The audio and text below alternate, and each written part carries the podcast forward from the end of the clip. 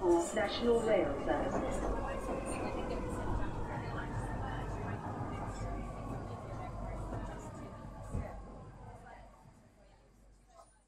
Bine ai revenit în stația Londra. Eu sunt Manuel Cheța de la manuelcheța.com și tu asculti podcastul Un român în Londra. Suntem de data aceasta la episodul 203, denumit Zelenski este peste tot. În acest episod 203 al podcastului Un român în Londra, vreau să vorbesc despre susținerea oferită de vestul Ucrainei și despre cum poți ajuta Ucraina în zilele astea. Bineînțeles, mai am și alte știri pe parcurs. Înainte de orice, vreau să anunț faptul că podcastul de față este partea Think Digital Podcast Network și că mă găsești pe Podbean, iTunes, Spotify, radio.uk, joia la ora 6 seara și pe chrislinuțetravel.com, bineînțeles și pe YouTube. La partea de recomandare de carte, am reușit să termin întreaga colecție Dune a lui Frank Herbert, 2770 de pagini. Este o carte foarte interesantă. Deja a apărut un prim film nou, Dune, a mai apărut versiuni de film de Dune în trecut, dar uh, nu au fost foarte impresionante. În fine, ideea este că Dune, acum care a apărut de curând, în decembrie 2021, a fost uh, prima jumătate din prima carte a lui Frank Herbert, chiar numită, denumită Dune. Și probabil o să mai vedem încă vreo 7-8 filme dacă într-adevăr vor să continue oamenii ăștia colecția. Într-adevăr, cartea este interesantă cu foarte multe detalii, cu societăți, cu lumi, cu civilizație, cu ce vrei tu pe acolo. Se termină puțin în coadă de mâță, dar probabil asta ca să ne permită nouă să pe, lăsăm imaginația să își gândească propriul său curs sau propriul său final de, de cărți, ca să zicem așa. Oricum, este foarte interesant. S-a terminat la un moment dat puțin cam abrupt și puțin cam uh, neașteptat, dar uh, totuși am, uh, am petrecut, am avut o plăcere să descoper un univers total nou și ciudat, într-adevăr ciudat și foarte diferit față de ce știu Isaac Asimov, de exemplu, sau Albert Elton van Vogt. Vorbim de oameni de, care au scris SF-uri. Și așa că, mai nou am trecut la o nouă carte numită Secrets of the Autistic Millionaire, scrisă de Dave Plummer, fost programator la Microsoft, om foarte priceput, foarte deștept și care a descoperit undeva pe la vreo vârsta, vârsta de 45 de ani că este parțial uh, autistic. Și atunci de acolo a început să-și explice el o mulțime de lucruri legate de modul în care s-a comportat el de-a lungul vieții și cum s-a chinuit, bineînțeles, să o scoată la capăt cu toate greutățile și modul în care a comunicat cu oamenii. Și atunci am început să citesc și eu, să văd dacă nu cumva am și eu cumva asemănări cu el. În principiu nu am prea multe asemănări. Ideea este că m-a interesat să văd cum un om presupus autistic, uite, a reușit să se dezvolte extraordinar de bine în viața asta. Și asta îți permite să îți deschizi puțin mintea ca să-ți dai seama că, bineînțeles, la un moment dat, în viața asta, o să întâlnești oameni despre care nu ai gândi că se pot dezvolta prea tare și prea departe. Și uite-te, la un moment dat dai de un tip ca ăsta care n-a avut uh, skill-uri sociale de niciun fel și totuși a reușit să supraviețuiască și să aibă succes în viața asta. Așadar, recomand cartea asta numită Secrets of the Autistic Millionaire de Dave Plummer. Omul are și un canal de YouTube, că de acolo îl știu, și poți urmări tot felul de filmulețe interesante legate de originile anumitor programe în uh, Windows, o parte dintre programe scrise chiar de către el. Înainte de a intra în știrile de zi cu zi, bineînțeles, vreau să pomenesc câțiva oameni faini. Sunt cei de la ROEE Hub, The Romanian and Eastern European Hub, suport pentru muncă și suport pentru probleme legate de violența domestică. Nu uita să intri pe acel grup. Pagina de Facebook este, uh, nici nu mai știu care este, dar uite că am pus Twitter-ul și e twitter.com slash roee underscore hub. Oameni foarte faini, dedicați și care vor să ajute, inclusiv în perioada asta, ajută și pe probleme de refugiați din Ucraina. Și îți dai seama, e un, e un ONG relativ nou înființat, dar cu experiență de, ce știu, luni sau chiar ani de zile. Desigur, merită lăudați cei de la The 3 Million pe Twitter, care ajută în tot felul de probleme legate de drepturile europenilor și le mulțumesc foarte mult pe calea asta. Mai sunt cei de la Centrul Filia, care se ocupă de drepturile femeilor, și eclair.org pentru care se ocupă de conștientizarea problemei traficului de persoane, la care România este în top efectiv în top. I-am, i-am întrecut probabil și pe albanezi. Oricât de mult ne-am fi lăudat noi că suntem uh, mai tari, mai evoluați și așa mai departe, nu. Uite că i-am întrecut inclusiv pe albanezi la problema asta enorm de mare. Și așa că, nu uita, RoE-Hub de 3 million, centrul filia și eclair.org. Mai ales că în perioada asta, dacă stai să te gândești, chiar acum, în timp ce înregistrez episodul, este 8 martie 2022. Teoretic, am fi avut știri mai multe legate de femei și pentru femei, dar uite-te că este războiul ăsta și numai, numai la comemorări sau evenimente de genul nu mi-a să mie capul. Deși, uite-te că londonezii au fost mai perspicace și au ieșit la marș împotriva violenței domestice și împotriva femeilor. Și au fost chiar un număr destul de mare de oameni uh, ieșiți la plimbare pe acolo. Și în special, dacă stau să mă uit, uh, în special au ieșit femei. De ce? Pentru că, bineînțeles, ele sunt victimele unor, unora dintre celor mai oribile și tâmpite atacuri la adresa persoanelor. Așa că, uite că au ieșit la marș împotriva violenței domestice chiar și în perioada asta. De ce nu? Pentru că nu trebuie să uiți de drepturile oamenilor și mai ales drepturile femeilor oricând și oriunde. Și uite că intrăm în știrile de zi cu zi, printre altele, cum poți ajuta Ucraina. Este un website foarte interesant, am pus link aici, se numește Support Ukraine Shared. Dacă cauți pe Google, scrii Notion, not, not, n o t i o n Notion, Support Ukraine, o să dai de linkul ăsta și aici o să poți vedea cum poți să donezi direct fie pentru ajutor militar, fie pentru ajutor umanitar. Poți să donezi inclusiv timpul tău. Să, dacă scrii cod, poți să scrii cod pentru ei și să-i ajuți. Sau ce poți, la ce poți ajuta este să angajezi ucrainieni. Cam jumătate dintre refugiați sunt femei și cealaltă jumătate sunt uh, copii. Și în principiu femeile astea sunt cu experiență de lucru pentru că vestul a făcut outsourcing către Ucraina de mulți ani de zile încoace și atunci sunt șanse mari ca să găsești o ucraniancă care este calificată pe un job destul de bun și care știe și engleza. Și atunci, de ce nu, pe site-ul ăsta spune, ok, dacă vrei să ajuți, uite, pune-te și angajează ucrainieni, mai ales acum dintre cei care fug în momentul de față, fug de războiul din uh, Ucraina. Efectiv, uh, e vorba de vreo două, cât? Dacă să mă gândesc bine, e vorba de vreo două milioane de refugiați până la ora asta și s-ar putea să se ducă până pe la vreo 5 în, într-un timp record în următoarele săptămâni. Așa că, de ce nu, uite, poți ajuta și cu bani, poți să uh, traduci anumite chestiuni, poți să scrii cod sau de ce nu poți să angajezi oameni sau să recomanzi să fie angajați oameni. Cei de la D, uh, Disaster Emergency Committee, Comitetul de uh, Dezastru și Urgențe, un concern din asta de vreo 15 ONG-uri din UK s-au strâns împreună, au făcut un website din asta mare și au cerut oamenilor să doneze.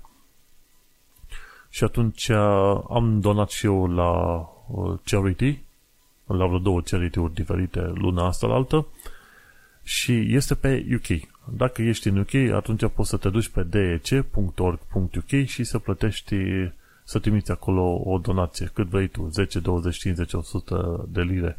Ziceau aici că circa 30 de lire oferă chestiuni de igiență, igienă personală pentru 3 persoane pentru o lună, iar 100 de lire oferă mâncare de urgență pentru două familii pentru timp de o lună.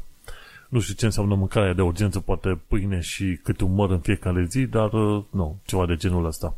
Te uiți, uite, Disaster Emergency Committee, 15 ONG-uri la un loc, care ajută. E, ce sunt? E Action Against uh, Hunger, e Nation Aid, e Care, e Concern, Oxfam, ce mai e? Save the Children și mai sunt încă vreo câteva ONG-uri care participă la chestiile astea. Age International și altele. Deci așa poți ajuta. Uh, te duci pe Notion, Support Ukraine și pe DEC UK. Mergem pe mai departe, ci că la partea de actualitate britanică și londoneză am strâns chestiuni care sunt mai mult sau mai puțin relevante pentru noi acum și totuși cumva legate și de evenimentele din Ucraina. De exemplu, mai țin minte când data trecută am zis că Ministerul de, Ministrul de Externe britanic zicea că ea susține britanicii care vor să meargă la luptă în UK în, în Ucraina. Acum treaba este puțin mai oablă. De exemplu, dacă cineva este soldat deja angajat în armata britanică, nu are voie să plece să, să se ducă în luptă în mod activ în Ucraina. Iar cetățenii, teoretic, uh, sunt, uh, sunt la riscul de a fi arestați când se întorc înapoi din, uh, din război, pentru că cumva Home Office o să considere că ar putea fi un pericol de atac terorist când se întorc. Deci să cei care se duc să lupte în Ucraina se supun și anumitor riscuri. Cel mai probabil Home Office nu o să-i aresteze pe toți și nu o să-i bage la închisoare pe toți ca să, care se reîntorc din Ucraina, dar să știi că există oarecum riscul ăsta pentru oamenii care vor să se ducă să lupte în armata ucrainiană. Așa că e un lucru bun de știut. Teoretic era o lege foarte veche care ți interzicea să lupți împotriva unei țări, țări terțe, dar uh, cica aia nu se aplică. În schimb, home office este foarte, foarte, foarte touchy pe tot felul de chestii.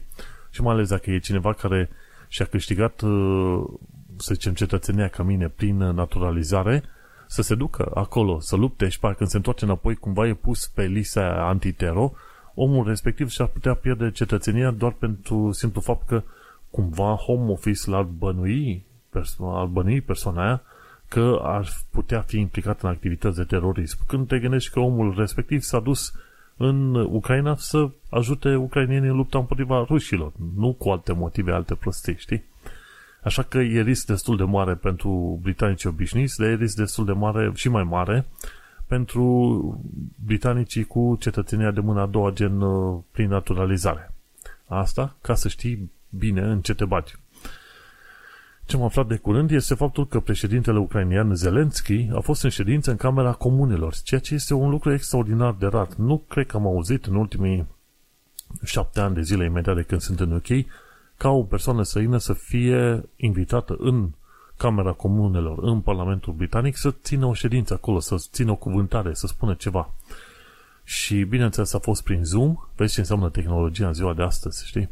A fost prin Zoom și Zelensky, președintele ucrainean, a spus că se vor lupta și pe plaje, și, pe, și prin păduri, și pe câmpii, și pe dealuri, peste tot ca să protejeze Ucraina.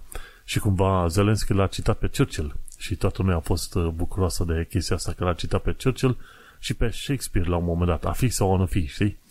Și oamenilor le-a plăcut. Uh, Zelensky este, uh, cum să zic, este peste tot.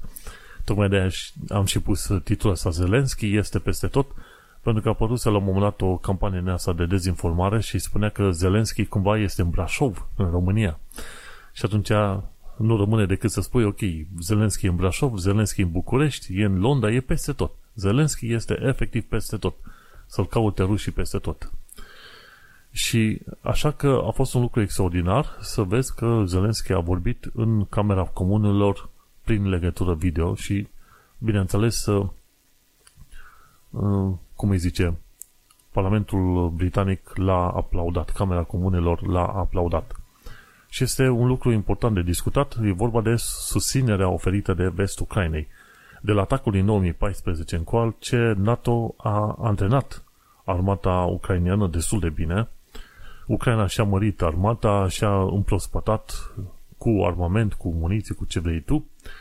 Și bineînțeles, acum când a început uh, invazia din partea rușilor, tot felul de țări din jur, inclusiv România, Polonia și alte țări, au trimis uh, uh SUA, în primul rând SUA și UK-ul, au trimis armament pe bandă rulantă către Ucraina să-i ajute. Și vorba că în ultimii, ce știu, 8 ani de zile de când i-au ajutat uh, NATO, NATO a investit în UK, în Ucraina, pardon, vreo câteva miliarde, cred că 1 sau 2 miliarde în antrenament, muniții, armament, ce vrei tu pe acolo, să ajute ucrainienii să se construiască mai bine militar. Iar uh, mi se pare că vreo 3-4 miliarde vor fi pregătite de către americani pentru următoarea perioadă, pentru ajutorul, uh, într ajutorarea Ucrainei Și bineînțeles, ce, ce mai e vorba, ca UK-ul să mai trimite încă vreo 170 de milioane în muniție și ajutor, Germania la fel, Polonia la fel, Polonia ci că la un moment dat a spus că își oferă toată flota de MiG-uri 29 ucrainienilor. Îți dai seama ce înseamnă treaba aia. Și multe alte țări, de la Lituania până la Olanda, au trimis sute de rachete antitank, rachete Solair, ce vrei tu pe acolo, portabile. Și vorba aia, e vorba de probabil peste un miliard, dacă nu chiar spre 2 miliarde de dolari în ajutor oferit uh, de, de către vest Ucrainei. Și ceea ce este un lucru extraordinar în, uh, în istoria recentă n-ai văzut să fie zeci de țări care ajută Ucraina în mod direct cu, cu bani, cu ajutor, cu refugiați și cu muniții și arme și mai apoi sunt alte zeci de țări de pe toată planeta care lovesc în Rusia pe toate căile posibile, inclusiv uh, sectorul privat lovește în Rusia prin toate părțile. Și este un, uh, un lucru foarte fain.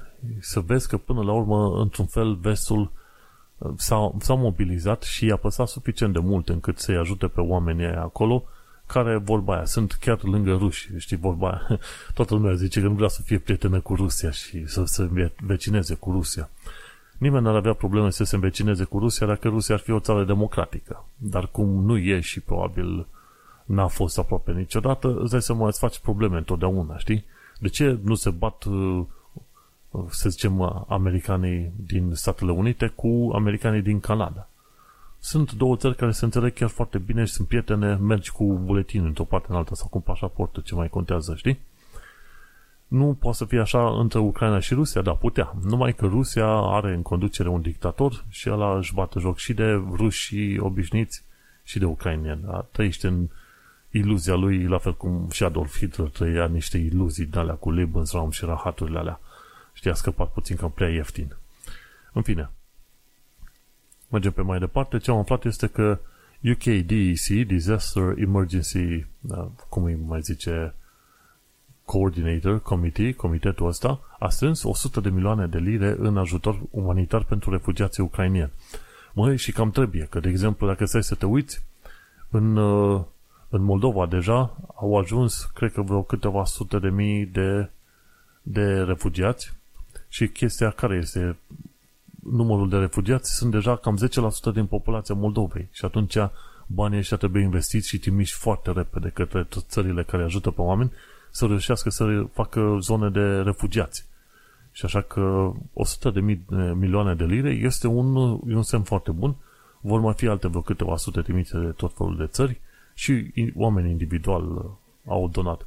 În principiu se spune cam așa, decât să donezi lucruri, mai bine donează bani. Și către ONG-uri care știu ce să facă, pentru că sunt uh, foarte mulți oameni care au trimis lucruri la granița cu Polonia, cu ce vrei tu pe acolo, dar oamenii au niște bagaje și au nevoie să ajungă undeva, fie la familie, fie cu locuit undeva, înțelegi, și cu mâncare. Nu neapărat că îi dai tu cine știe papuci sau alte chestii, știi? În fine, ideea este că dacă tu vrei să ajuți, trebuie să ajuți cu bani direct. Una dintre metodele prin care ăștia din vest au ajutat, indivizii, personal, oamenii, a fost să închirieze camere prin Airbnb în Ucraina. Bineînțeles că oamenii nu se vor duce acolo, știi? Dar uh, ăsta este modul prin care ajuți. Tu trimiți, tu închiriezi o cameră la, în Ucraina, într-un loc unde probabil tot blocul a fost distrus de către ruși, dar tu ai trimis banii către persoana respectivă și persoana respectivă o să primească banii de, de la sistemul Airbnb ca să poată să supraviețuiască pe mai departe. Și asta e o metodă prin care, într-adevăr, mulți oameni pot uh, ajuta. Mergem pe mai departe, tot legat de război. Uite-te că reporterii de la Sky News au fost foarte curajoși. Am scris aici al dracu de curajoși. Chiar după ce rușii au tras în ei cu Kalashnikovul. Deci vreo, vreo câțiva reporteri, a fost echipa întreagă cu cameraman, reporter, ce vrei tu, au fost împușcați direct în vestea aia antiglonți. Unul dintre ei a fost și rănit, mi se pare, în picior sau în mână undeva. Și gândește-te că mașina în care erau ei a fost ciuduită de gloanțe pe bandă rulantă de către un punct de control rusesc. Și nu, nu e prima oară când rușii au tras în civil și au omorât. Nu i-a contat. Bărbați, femei, copii, ce a fost, au omorât pe bandă rulantă. Și ce aflăm noi de la reporte și de la oameni că se întâmplă în Ucraina corespunde foarte mult cu istoriile spuse de către bunicii noștri, mai ales din zona Moldovei, legate de tratamentul pe care îl uh, ofereau uh, rușii uh, cetățenilor, armatei și așa mai departe. Deci erau niște nebuni și niște sălbatici, omorau, violau, furau, tot ce, tot ce nu ți-ar veni să crezi că fac niște oameni, uite, aia făceau ei, fără niciun fel de regret. Și așa că istoriile acelea revin în mințile oamenilor din România și, bineînțeles, în Ucraina oamenii chiar le trăiesc în momentul de față, știi? Cu ce, cu ce te rănește pe tine faptul că un copil de 5 săptămâni e într-o mașină, nu știu. Dar uh, soldații ruși au, de la punctul respectiv, cred că în zona Mariupol era, au, au decis că copilul ăla e pericol. Pac, și l-au omorât de 5 săptămâni, ok? Și atunci chestiile astea rămân și îți dai seama, trezesc și fie teamă în țările din jur, dar și o ură și o scârbă și niște nervi enormi față de ceea ce face Rusia, încât s-au unit foarte, foarte mulți oameni în momentul de față. Și mi-a plăcut curajoși, ăștia de la Sky News s-a tras în ei și s-au dus, au reușit să fie protejați și după aia au continuat, au făcut uh, reportaje a doua zi din nou prin zonele respective. Foarte curajoși. Mergem pe mai departe cu știrile pe care le aveam aici pregătite, ci că cum arată linia Elizabeth. Tipul ăsta de la ironvisits.co.uk a fost în vizită, a scris un articol foarte lung și, într-adevăr, linia Elizabeth arată, arată chiar foarte fain.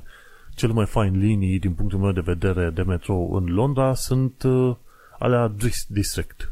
District și Metropolitan sunt cele mai noi și cele mai faine, dar Elizabeth, normal că le întrece pe toate astea, fiind linie mai nouă, s-a lucrat foarte mult, 10 miliarde de lire a fost băgat, 10-12 miliarde de lire băgate în proiectul ăsta și undeva prin, probabil, iunie-iulie anul ăsta s-ar putea să putem să ne plimbăm până la Paddington cu Elizabeth. Și pe la final de an o să poți merge linia completă de la terminalul 5 până când uh, te ieși în afara Londrei în zona de nord-est, foarte departe. Așa că abia așteptăm să vedem cum este cu linia asta Elizabeth, cumva se țin de program, chiar dacă au trecut, să zicem, vreo 2-3 ani de zile de când vreau să lanseze. Asta este. Din nou am văzut că Piti Patel este uh, luat uh, în vizor pentru rute dedicate pentru refugiații ucrainieni. Foarte multe țări din uh, Europa oferă deja rezidență temporară ucrainienilor fără să trebuiască să facă nimic altceva, doar să prezintă, se prezintă la graniță, intră în oriunde în Uniunea Europeană, se pot duce oriunde liniștiți și atunci pot uh, primi în mod automat, uh, cum se zice, rezidență temporară. Și asta este un lucru extraordinar de făcut. În schimb, UK-ul nu. UK-ul nu vrea să primească refugiați. Deocamdată UK-ul va trebui să va face doar verificări. Are câteva birouri UK, dar, dar fiindcă Home Office-ul abia o scoate la capăt cu tot felul de verificări pentru setter status, gândește-te că mai este și criza asta a refugiaților uh, ucrainieni când crezi tu că o să se ocupe și de ei? Că, uh, să nu uităm că până la urmă scriau și niște avocați uh, specializați pe imigrație, nici măcar uh, afganistanii care au primit promisiuni că vor primi azil în UK, nici măcar ăia n-au fost ajutați pe măsura în care trebuia, știi? Și așa că toată lumea, iar la rost și pe Pity Patel și pe Home Office în genere, pentru faptul că ei au impus niște reguli, gen uh, trebuie să facă nu știu câte verificări și nu știu câte acte pentru a oferi statutul de refugiat pentru ucrainieni. De parcă pașaportul ucrainean ar fi suficient, știi? Dar uh, nu, asta este un sistem, un filtru foarte, foarte mare, iar Home Office nu și-a respectat, să zicem, uh, propriile sale promisiuni făcute de chiar și față de afganistanii care i-au ajutat pe britanici cât a fost în zona aia, știi?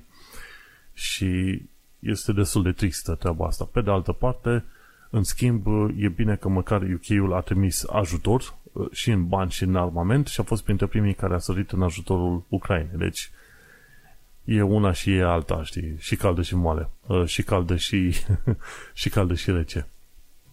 Ce am aflat de curând este că, cel puțin pe zona Londrei, oamenii străzii care nu sunt britanici vor fi expulzați din UK. Tot felul de autorități locale au participat într-un program din, al Home Office, nu știu cum se numește, la uh, îi zice ceva să te ajutăm la greu sau ceva de genul ăsta, știi? e un program denumit uh, hai mă să mă uit Hostile Environment. Am și uitat cum se numește programul ăsta. RSSR S. Da, se numește Rough Sleeping Support Service. Și atunci titlul spune Rough Sleeping Support Service dar dacă un, uh, un consiliu local îl uh, trimite datele către Rough Sleeping Support Service legate de un om al străzii, dacă acel om al străzii nu este britanic, este expulzat. Ori chestia asta este nițel, uh, este nițel uh, xenofobă și nu respectă, să zicem, Equality Act 2010. Și atunci îți dai seama că s-a făcut foarte mare caz în The Guardian pe chestia asta. Și de ce te gândești că prima regulă atunci când ai de un nou astăzi este să le expulzezi în UK? Poate comul ăla a venit mai normal în UK, ceva s-a întâmplat, a ajuns cu probleme mentale și atunci ar trebui să-l sprijin prin situația grea, nu să-l expulzezi din UK. Uh, Bineînțeles, am văzut că și am, au venit și foarte mulți, de exemplu, erau uh, romi care stăteau în corturi foarte aproape de Oxford Street și probabil uh, cei de la Home Office se gândesc ca în felul ăsta să reușească să scape de o parte dintre romii din România care s-au în corturi în zona Oxford Street. Dar, uh, bineînțeles, în fiecare caz trebuie să studiezi caz cu caz să vezi ce și cum s-a întâmplat o anumită chestie. Nu faci o regulă generală, zici că ai inventat o schemă din asta, rough sleeping scheme, și după aia îi uh, expulzezi dacă nu sunt britanici. Dar home office cumva este în vizor cu multe chestii. Și Londra este în vizor cu faptul că este sau a fost raiul oligarhilor ruși. Iar uh, conservatorii prieteni vechi cu oligarhii ruși deja sunt uh, luați la rost de către oameni și de opoziție și peste tot ca să se ia măsurile cât mai urgent în așa fel încât oligarhii ruși să aibă proprietățile blocate. Efectiv să le fie luate toate proprietățile în așa fel încât uh, să nu se mai bucure de ce știu, prăduiala pe care au făcut-o prin zona Rusiei în urmă cu ani și ani. Mergem mai departe, este un protest, aproape în fiecare zi sunt proteste anti-război și anti-Putin în Londra. Și asta e un lucru frumos pe care îl vezi în Londra și anume faptul că oamenii protestează. Pentru orice fel de situații, oamenii protestează. Mi se pare că și cei de la coaliția Stop the War au făcut un fel de marș în alea împotriva războiului Stop the War, mi se pare că printre reprezentanții lor sunt Jeremy Corbyn și Diane Abbott de la laburiști, care s-au uh, declarat într-un fel sau un altul fan Putin, știi? Și nu, nu prea recunosc ei chestia asta acum, dar uh, sunt luați la rost pentru că Stop the War era și cumva anti-NATO o perioadă și când le-au sărit oamenii în cap, deja au zis, nu, nu, că ne credem că NATO până la urmă e ok. nu, nu, nu, nu. Așa că Jeremy Corbyn și nu este un, uh, un politician pe care vrea să-l votez. Sincer, nu, nu mi se pare. Bun activist, am înțeles eu de-a lungul timpului că a fost un bun activist, dar nu bun politician.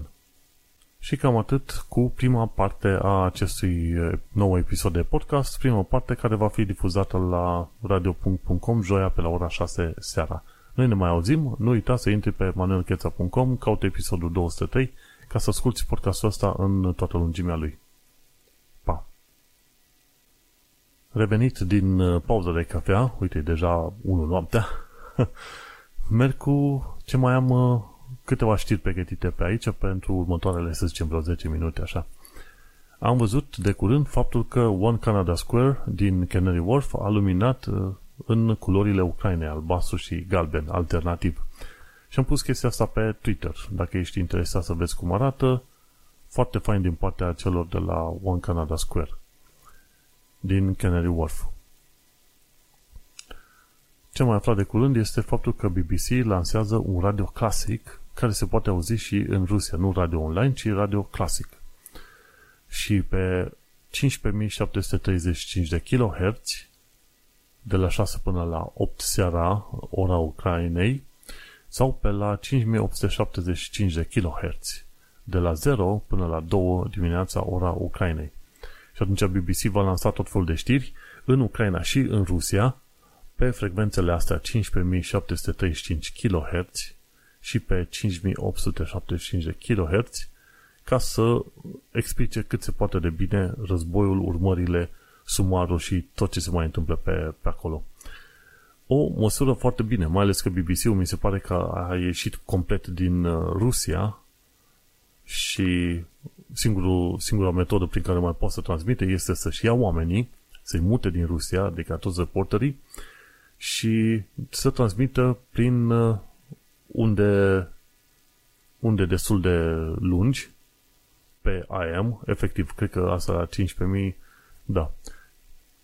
Asta ce 15 MHz și pe 5000 de kHz. Pe 15 MHz și pe 5 MHz, ceva de genul ăsta, da.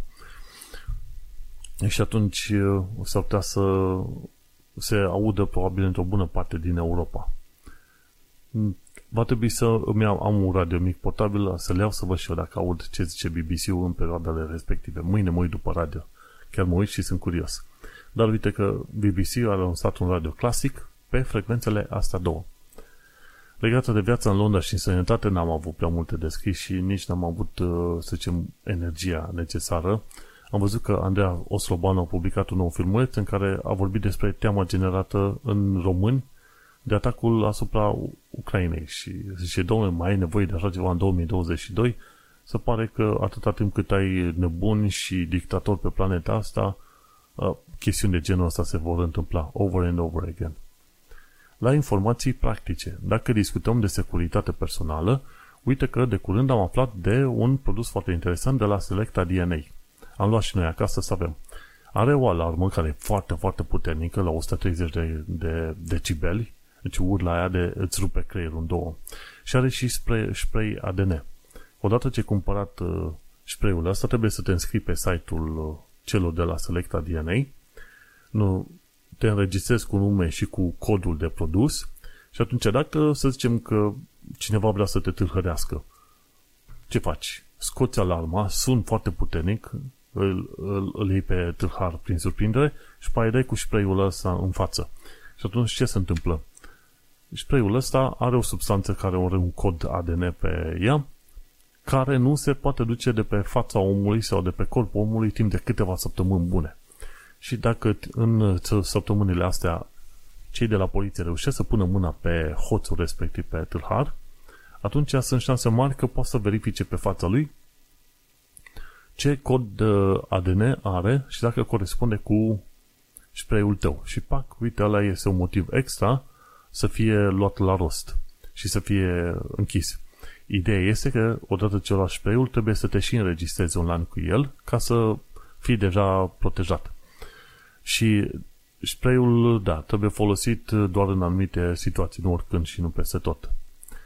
Și costă, mi se pare, dacă îmi stau să mă uit bine, vreo 75 de lire. Nu e foarte ieftin, dar ca metodă de protecție, cam merită, pentru că cumva în ultima perioadă infracționalitatea cam crescut și e bine să ai și tu un spray de la cu tine.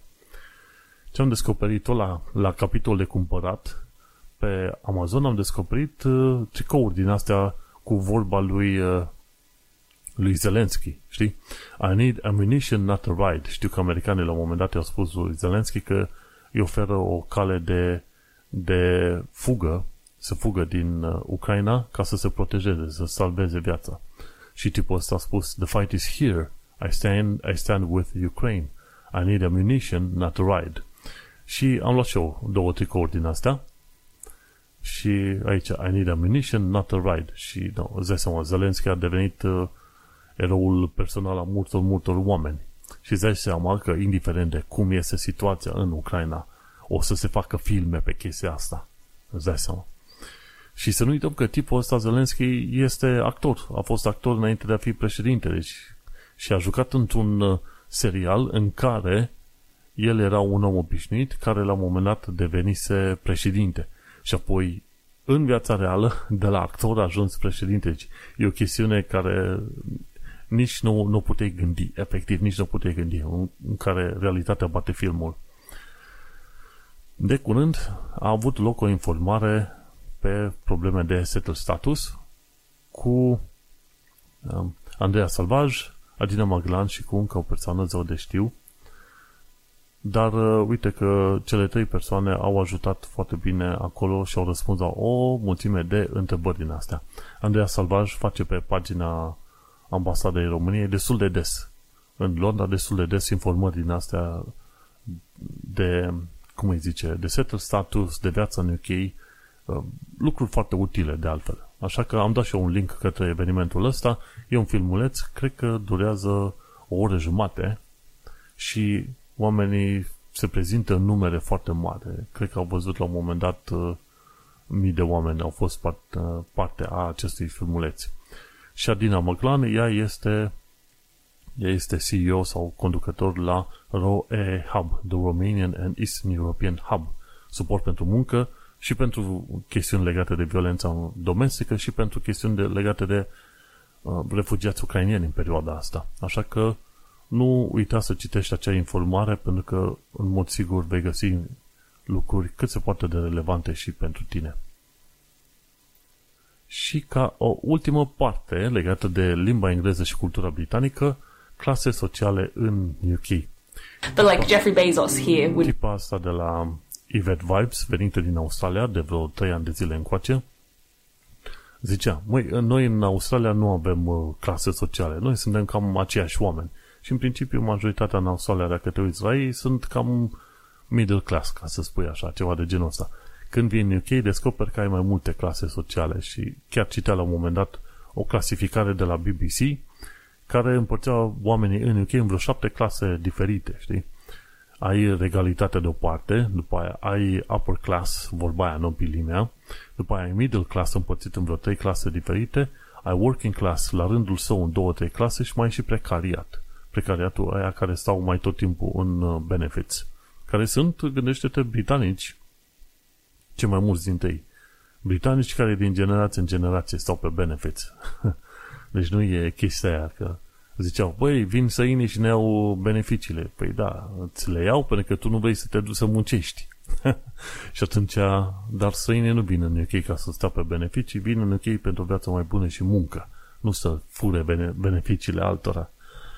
Hei, bancuri și bancuri. În fine, și cam, cam atâta. Urmărește filmulețul ăla legat de clase sociale, pentru că e foarte interesant de văzut că, într-adevăr, clasele sociale în UK sunt ceva mai complicate decât clasele sociale din uh, SUA. În SUA e mai mult pe bani. Dacă ai peste o anumită sumă, gata, ești deja în clasa de mijloc sau în clasa de sus. În UK nu contează că ai foarte mulți bani dacă nu ai și, să zicem, cercul social și cultura necesară să fii parte a acelui, uh, acelei clase sociale, știi? Și e o mare întrebare legată de cei care vin din afara UK-ului. Când vin și se integrează în societate, cam în ce clasă socială sunt ei? Păi, în principiu, a zice working class, cred că cei mai mulți, poate upper working class, ceva în principiu la, la. Pentru că dacă vrei să fii middle class pe UK, în principiu, probabil ar cam trebui, în mod istoric, cel puțin, să ai, uh, în primul rând, locuința ta și al doilea să ai uh, fie o poziție în aia de management mare, fie, dacă nu, să deții propria ta firmă. Și atunci, plus că, bineînțeles, se trebuie grupul tău social care trebuie să fie un anumit în grup și, bineînțeles, și cultura ta, în fine, trebuie să fie un, de un anumit grup. Că aici, în ceea ce privește clasele sociale din UK, oamenii, deja de la un cuvânt două, pe care l-au scos pe gură, deja îți dai seama din ce clasă, din ce clasă fac parte. Știi? Și modul în care se comportă, cum se îmbracă și cum povestesc și îți dai seama. Nu este foarte mare lucru. Ceea ce trebuie să știi e că, în principiu, omul din orice fel de clasă socială e, e o, oamenii aici sunt prietenoși, sunt ok. Sunt prietenoși fiecare în stilul său. Cei din working class, de obicei, sunt prietenoși în stilul românesc se apropie de tine, dă mâna cu tine, salut, ce faci, prietene, ce vrei tu. Cam cum fac românii când sunt prietenoși în cu alții. Cei din middle class când sunt prietenoși sunt mai distanți, mai așa, dar totuși sunt prietenoși și discuți cu ei și asta, dar se vede o, o, altă, o altă manieră de, de comportament, ca să zic așa. Bun, și cam atâta cu această nouă clasificare cu clase sociale în UK. Într-adevăr, există în continuare așa ceva această ultimă idee legată de clase sociale, te las și noi ne mai auzim în episodul viitor. În acest episod 203, era să zic 83, 203, denumit Zelenski este peste tot, am vorbit despre susținerea oferită de vestul Ucrainei și despre cum poți ajuta Ucraina în uh, zilele astea. Eu sunt Manuel Cheța de la manuelcheța.com și tu ai ascultat podcastul Un Român în Londra. Noi ne mai auzim pe săptămâna viitoare. Baftă! The next station is Balham. Change here for National Rail Service.